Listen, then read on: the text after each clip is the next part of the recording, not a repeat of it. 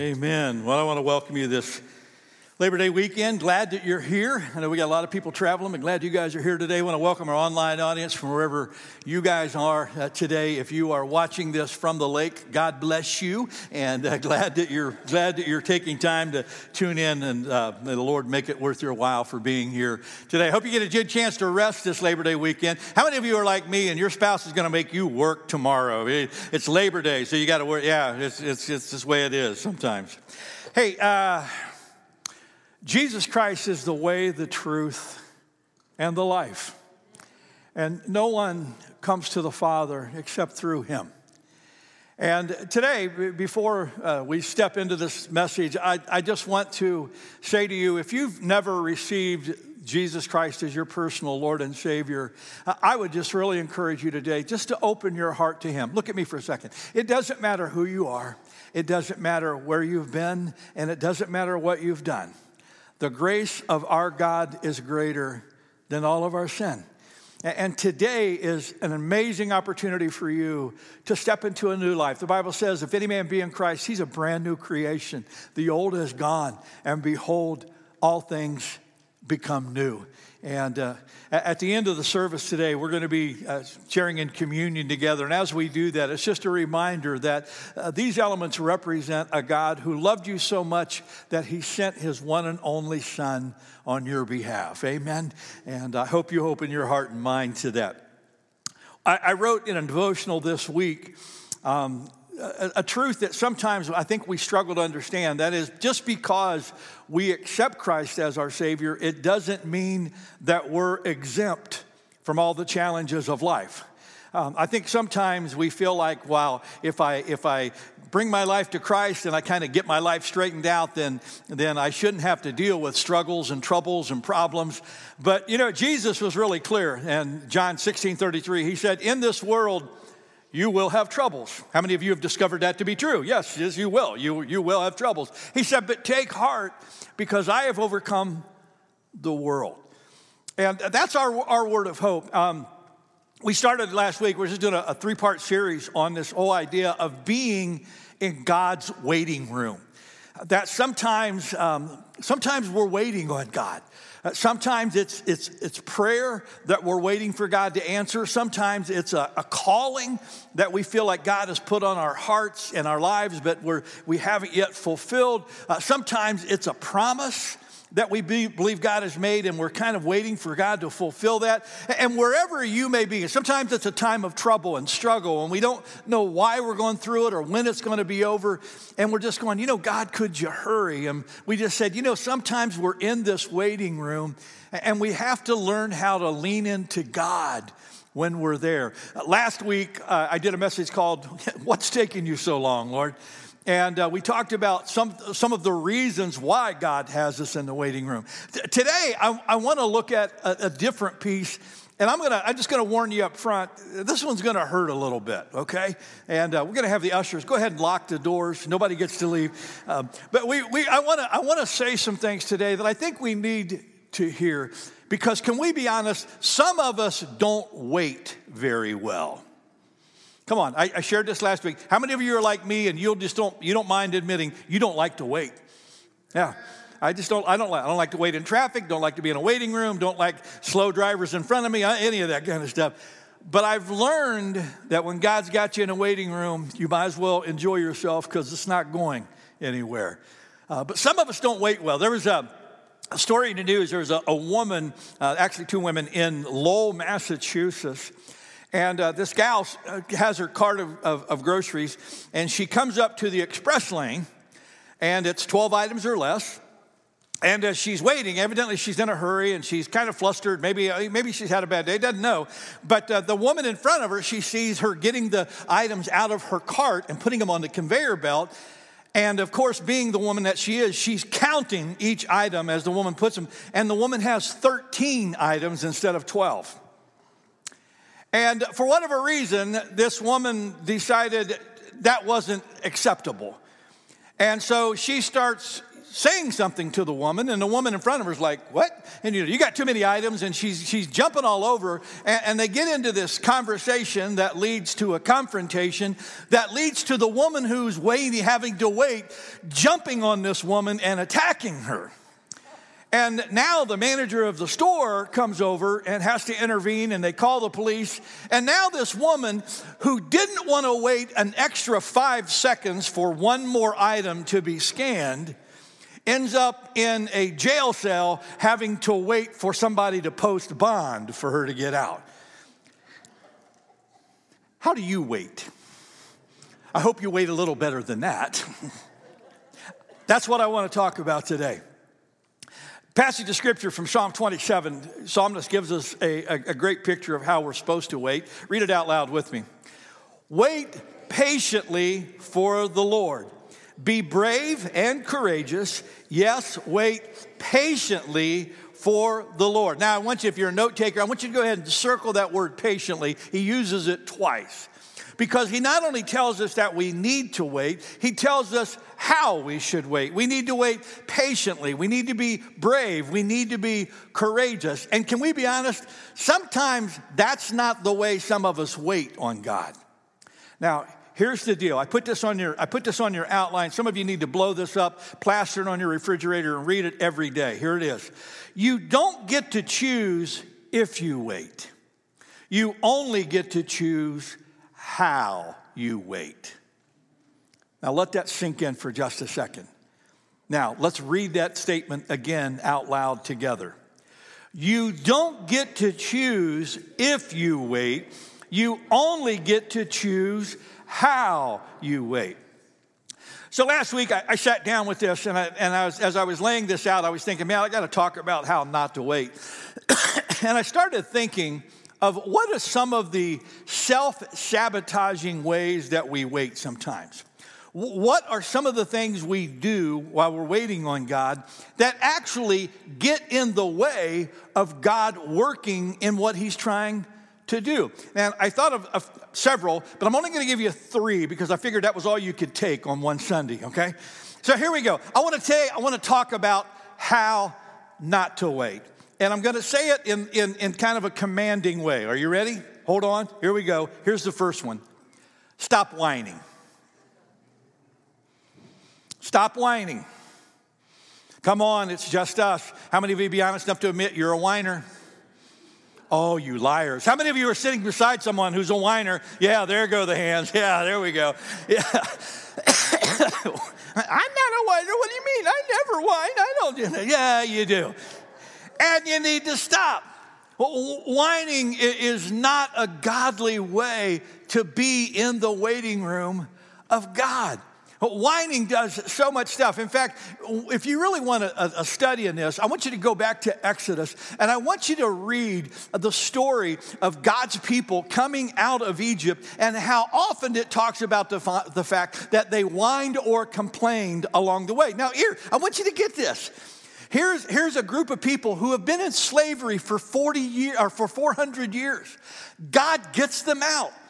He performs 10 plagues. He, he parts the Red Sea. He gives them manna. He gives them quail. He brings water out of the rock. And what do they do? They complain and they complain and they complain. And if you read it, here's the deal because they complained, they had to spend 40 years wandering around the wilderness.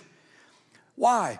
Whining is not a godly approach to the way we wait on God. I mean, you can almost hear God listening to him going, No, we, we should have stayed in Egypt. At least we had something to eat. God's going, Okay, take another lap around Mount Sinai. You know, just, just take another lap, guys. You know, why? Because that was their approach.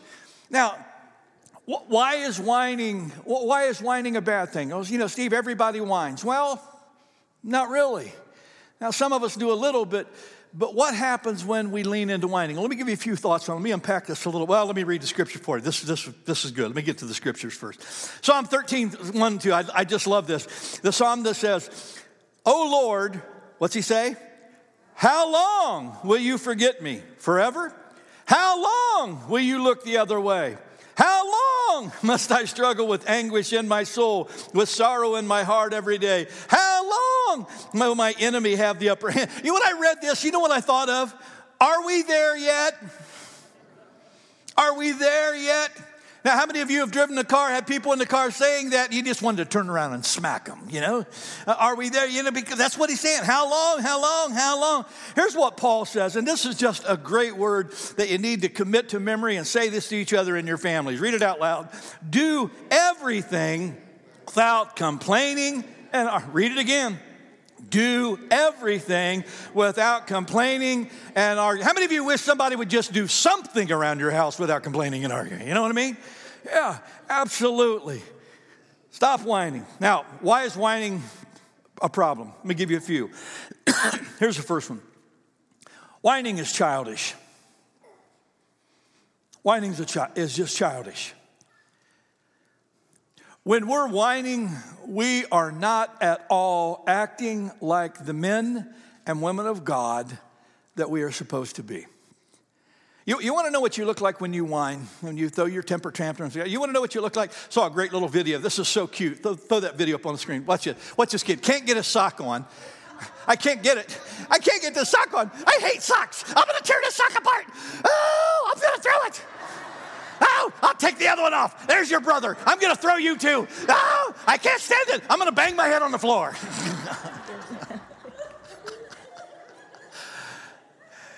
How many of you go, that's me? That's, that's me. Well, that's, that's what we look like. It, it's, it's, it's, so, it's so childish. And so God has called us to grow into the men and women of God that He's called us to be. And whenever we start get into that whining mode, think this with me, we're just stepping back on our walk of faith. We're just stepping back and becoming more like kids rather than men and women of God. Look at what Paul says. 1 Corinthians 13. Read it with me. When I was a child, I spoke and thought and reasoned as a child. But when I grew up, I put away childish things. Look at me. You know I love you, but it's time to grow up. Amen? It's time to grow up. whining is just childish. Secondly, and this will be really important for a lot of you, whining reinforces a victim mentality. Whining reinforces a victim mentality. Now, this is so interesting because we are called people of faith. But whining is the exact opposite of faith. And, and we reinforce in our minds that I am a, I'm a victim of this world. I'm a victim of the circumstance. And which is so crazy. I mean, I mean, just think about this with me and when we do this. Just a few moments ago, we were singing this song about how powerful our God is. We say, He can turn graves into gardens. He can take dead bones and make an army out of them. He can take a sea and make it a highway. And we're singing that and we're going, yes, yes, yes. And then things don't go our way and we're going, oh, I don't know what to do. I'm just, I don't know where to go. Stop it. Is God who we say is or is he not? Paul says that we are more than conquerors through Christ Jesus our Lord. And when we whine, all we're doing is reinforcing this fact that we think we're powerless in this world, and we are not. Look at what Paul says. Philippians 4:13. You know this verse. Read it with me. For I can do everything through Christ who gives me the strength. Do you know the context of this verse? Paul writes this from where? From jail. He, he's in a jail, either Rome or uh, Ephesus, we don't know which. Um, but he's writing this letter to the Philippians who are trying to help him. They're sending him supplies, they're, they're concerned about him. And, and Paul writes this beautiful letter to the Philippians, and, and he's trying to help them understand God's got this. God's got this. You guys are all worried about this, but God's using me here in jail. All kinds of Roman soldiers getting saved. I got, you know, the gospel's being made known through the whole room. And he goes on and on. Then he gets to the fourth chapter and he says, You know what? I know what it's like to be in want. I know what it's like to have a lot. And I know what it's like to have nothing at all. He says, I, I have learned the secret of being content, whatever the circumstance. I can do everything through Christ who gives me the strength. You see, this verse that we often quote, it's a verse about endurance. It's about the fact that I believe I can hang on God, hang on to God, no matter how bad life gets. Amen. It reinforces that victim mentality. A, third thing that whining does, and I don't think we intend this, but it really is, that whining declares that we don't trust God's timing or his love. One of those two. We don't trust God's timing or his love. I mean, that, that passage from we read from Psalm, how long? Are we there yet, God? And when, and when we're trying to hurry God, here's the deal. We're trying to tell God we know better when things ought to happen than he does. We don't trust his timing. Or we go, well, maybe God doesn't love me at all. And these are the moments where the enemy comes in and really messes with your head. And we have to remind ourselves our God really does love us more than we could possibly imagine. When Jesus was talking about worry and anxiety, he, makes, he, he, makes these statements. He, this is from Sermon on the Mountain. From, this is from Luke chapter 12. You know, as, he, as he says, he's saying, he said, talks about, he says, are not five sparrows uh, sold for two pennies? and yet not one of them is forgotten by God. Indeed, the very hairs of your head are all numbered. Now, read it with me. Don't be afraid. You are worth more than many sparrows. Look at me. The day you really understand how much God loves you it is the day you'll feel a lot more secure in God's waiting room. Can I give you a second one? Stop worrying. this is harder for us. Stop worrying. Come on. How many of you, be honest enough to confess, you've got a PhD in worrying? You got, yeah, yeah. We, did. it's just, my, my mother was one of those, she could worry the wallpaper right off the wall, man. I mean, it's just, it's just, some, some of us are wired up that way, which is why we really need, we really need to keep this in check. I, I read this great, great quote about worrying. Throw that up on the screen for me. Worry is faith in the negative. It's trust in the unpleasant and it's belief in defeat. Worry is wasting today's time to clutter tomorrow's opportunities with yesterday's troubles. Look at that last line. Worry is wasting today's time to clutter tomorrow's opportunities with yesterday's troubles. Here's what Jesus says about worries in Matthew 6 27. Read it with me, church. Can all of your worries add a single moment to your life? And the answer is no, it can't. What does worry do? Let me give you a few. Worry drains our energy. Worry drains our energy. Any of you who have ever dealt with worry or anxiety like that, you know, man, at the end of the day, if you've worried all day, you're just, you're exhausted. It just takes everything out of it. In fact, let me take that one step further. Worry not only drains your energy, it actually impacts your health in a very negative way. As I was reading some different studies on worry this last week, one of the, one of the ones I read said that over 50%, they said as many probably as 60% of the people who are in a hospital are actually there because either as a direct result of the anxiety and worry that they're dealing with, or the anxiety and worry has exacerbated their symptoms to a point that they now have to be treated. Think about that with me. 60% of the people in the hospital, if they could just learn how to turn those worries and anxieties over to God, wouldn't have to even be there. Second thing that worry does is worry drains our faith. Worry drains our faith. Worry is our focus on the negative, our focus on the problem, our, our focus on the fear. Get this. And whenever we're focusing on our fear, what happens to God? He gets lost in the picture. I love, throw that up on the screen for me. I, I love the statement. Says, when, when God is small, when your God is small, problems are big. But when God is big, our problems are small.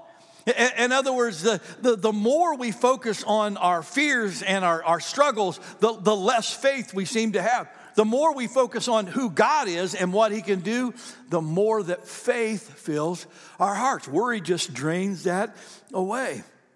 Third thing, this is all kind of a direct result worry drains our hope. Worry drains our hope.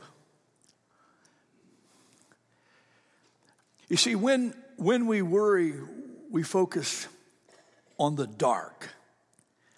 And the more we focus on the dark, the more we lose sight of any kind of future. Jesus said it this way He said, Your, your eye is the lamp of the body. And if the light that you think you have is actually darkness, how great is the darkness within? Let that just simmer in your brain for a second.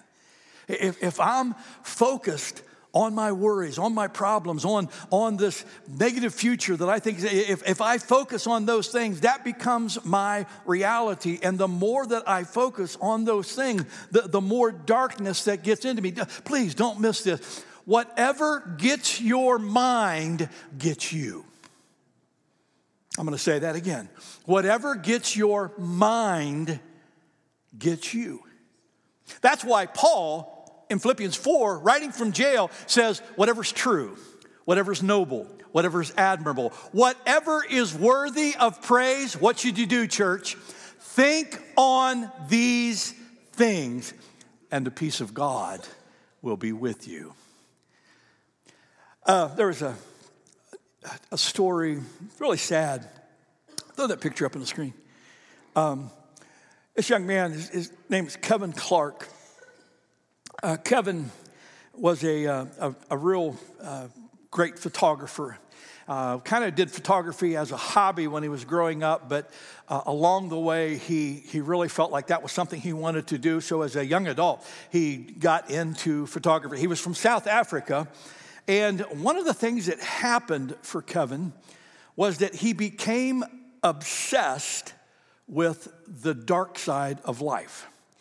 And he started focusing his photography around taking pictures of dark things. Um, he in South Africa, of course, there was a lot of uh, turmoil in, in, in the country, and so he would take uh, take pictures of people beating other people, and he took he took photographs of, uh, of, of riots and all this kind of stuff, and that became kind of became his obsession. In fact, and he he would try to travel around that part of the world, um, and he ended up in Sudan. In fact, throw that next picture up on the screen. This is actually a picture. Some of you may remember this if you're old enough. This was actually on the front page of, of, of different magazines magazines and things. This actually won him the Pulitzer Prize. This is during the famine in Sudan. And uh, this young child is trying to make his way to a feeding station. And you can see he's actually being tracked by a vulture. Vulture's basically waiting for this kid to die. And uh, Kevin snapped that picture and won a Pulitzer Prize with it. But, but that, was, that was who he was. That was what he focused on, which is probably why at 33 years of age, he took his own life. You see, for Kevin, this whole world was dark. And when you immerse yourself in the darkness, there's no hope. In fact, in his note that he left, throw that on the screen for me, on the note that he left to his surviving family, he said, The pain of life overrides the joy to the point that joy does not exist. The pain of life overrides the joy to the point that joy does not exist. And if the light you think you're focusing on is darkness, how great is that darkness within? Stop worrying. Can I give you one more? Stop wandering. Stop wandering. Well, I was thinking about how we, we, we sometimes respond to this whole idea of wait, the weight room, I, I, I thought of sometimes the fact we just get fed up with God. And sometimes our reactions are subtle, and sometimes they're not so subtle. Sometimes, uh, if we're honest, there have probably been some of us on our, our journey of faith that sometimes we've gotten so angry with God because he did not respond the way we wanted him to that we basically just turned our backs, at least for a period of time, and said, If that's how you're going to be God, I don't want anything to do with you. Um, other times, it, it's not exactly like that. Sometimes our wandering is when we just give up on God. It, it's when we just go, you know what, I've tried and God's not coming through, so you know, I'm not going to necessarily renounce my faith, but I'm going through the emotions. Maybe, maybe the best way to say it is that we just basically become apathetic. You know, I don't, I don't know if God's going to answer or not. I don't know what's going to happen. I just, I, I guess, I guess I kind of do this. Or, or the other, and this is one that for some of us, maybe particularly those of us who have control issues, our way of responding is going, I'm just going to take matters into my own hand. You know, it's kind of like, okay, God, you're not coming through, so I guess I'm going to have to do this by myself. And so we just jump out ahead of God and we're just going to do what we think needs to be done, regardless of whether God's in it or not. Now, come on, it's just us. But how many of you can honestly admit you've gotten ahead of God before and it's really not a great place to be? Yeah. You, you see, the moment, and we don't think this, but the moment we start doing it our way, don't, don't miss this. The moment we start doing it our way, we are making ourselves God. And there is a God, but you're not Him. And I'm not Him either. There was a, um, a gal named Vicki Shad wrote a, um, wrote a devotional, so good she said that one time her and her husband were out shopping. She said she decided she wanted to get a, a tree for her yard. And she wanted one that she thought would be pretty. And so she was looking at the little, you know, signs that they have there in the nurseries uh, for the different kinds of trees. And she, she saw one, and it was called a red crabapple, a flowering red crabapple tree. And she said, that kind of looks pretty. So she, they bought this tree, and she said, we, we planted it. She goes, I was so excited. And she goes, and then the very first spring I came out and the tree was ugly. Goes, there were no red flowers. There weren't any buds. It was just sticks and leaves that were falling off. And she goes, I paid money for this. You know, this is, this is horrible. And she, uh, she goes, I just, I got so mad. She goes, I went back inside. And she goes, then uh, my husband talked me into go ahead and waiting another year. So the second year, she goes, I, I came back out and we're looking at the tree, and it's got a few more leaves, but there still aren't any flowers. And she, I, turned, I turned to my husband and she said, This, this tree is horrible. She goes, I'm, I'm going to dig this thing up. I'm, this, there's no, this is stupid. I'm not paying money for this tree. And he goes, this, you know, just let it be. Sometimes they take longer and, you know, just sometimes they don't happen the way you want to. And, and so he finally talked her out of it. So she waited one more year. She said, I went out the third year. She goes, I was done. She goes, there, there were more leaves, and, and yet there, there still weren't any, any flowers. And she goes, and, I'm, and I'm, I'm ready. I'm literally ready to dig this thing up. And my husband grabbed my hand, took me over to, he says, look. And he's down inside the leaves. He said there were this little tiny little blossoms. And they, I could tell that they had red in them. And she's going, that's not flowering. You know, that's a little dab of red. That's not, that's not what I want. And he said, but it's happening, honey. You just have to wait. And she said, and I'm so glad I did. Because here's what I ended up with. Throw that picture up on the screen.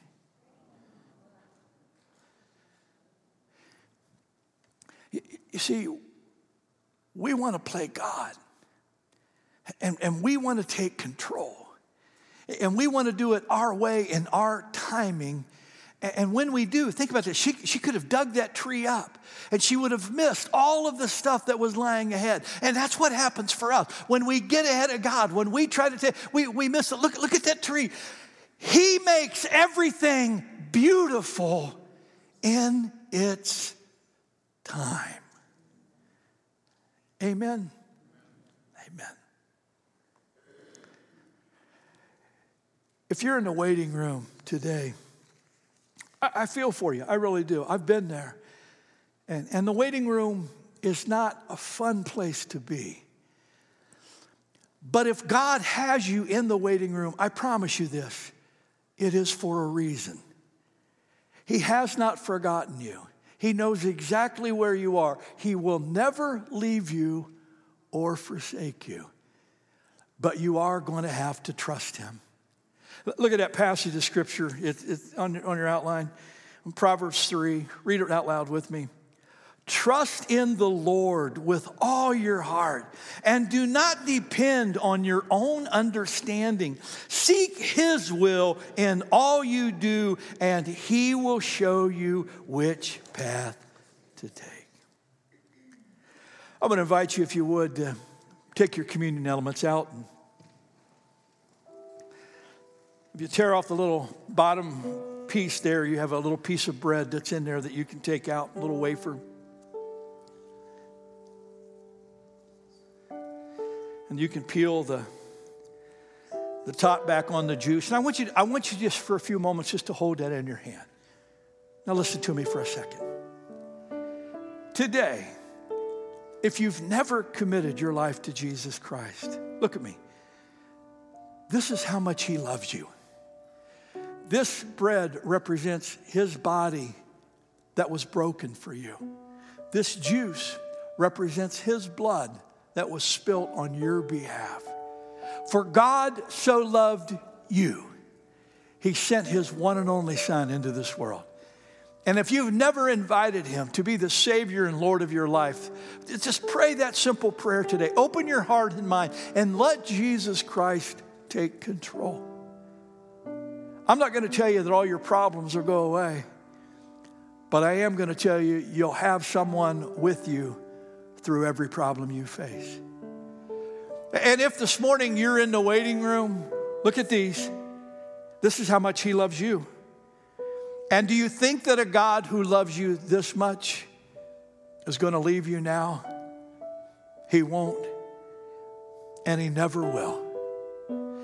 Rachel's going to lead us in this song. It's, it's become a, a prayer song for me as I walk and talk with God because it's just a beautiful song of, of faith and surrender. It's a song that says, Lord, I don't know where you're taking me. I'm not sure exactly what all you want me to do, but if you, if you will lead, I will follow. And I want you over these next few moments just to make this your personal worship time as you pray, as you sing this song. Let this be a moment where we lean into the Lord. And after we've sung this through, I'll lead us in a prayer before we receive the elements.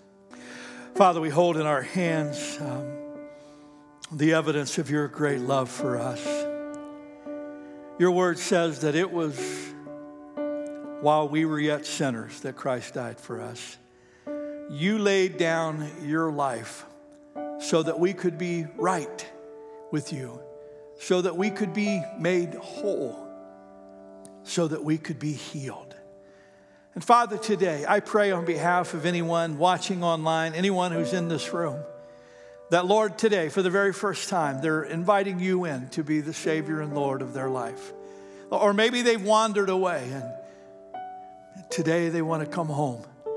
Oh God, how we thank you that your grace is greater than all of our sin. How we thank you that your arms are open wide the moment we take one step toward you. You come running to meet us. And Father, I pray today for all of us who find ourselves in your waiting room. We're not going to lie to you and tell you we like being there, but we are going to tell you, Lord, we trust you. You love us so much, enough to give your son that we know that you want our best at heart. And so, God, for whatever it is that we're going through, whatever it is that we're facing, whatever it is that we're waiting on, we're going to trust your path. We're going to trust your will. And we're going to trust your timing. And so today, Lord, we lay down our desires and we say, Not our will, but your will be done. Father, today we thank you. As we hold these elements in our hand, we remember what you did for us. We know that it's something that we would never be able to pay back to you. And so, from the bottom of our heart, we thank you. We bless you. We praise you. In Christ's precious name we pray. And everyone said, Amen.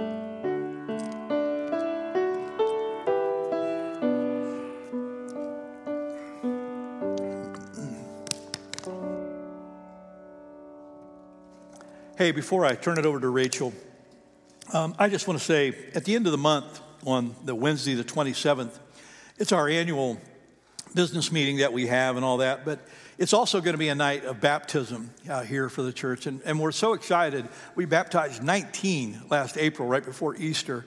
And I think right now we are in staff, we have 10 or 11 already signed up to be baptized. And we would love you to be a part of that.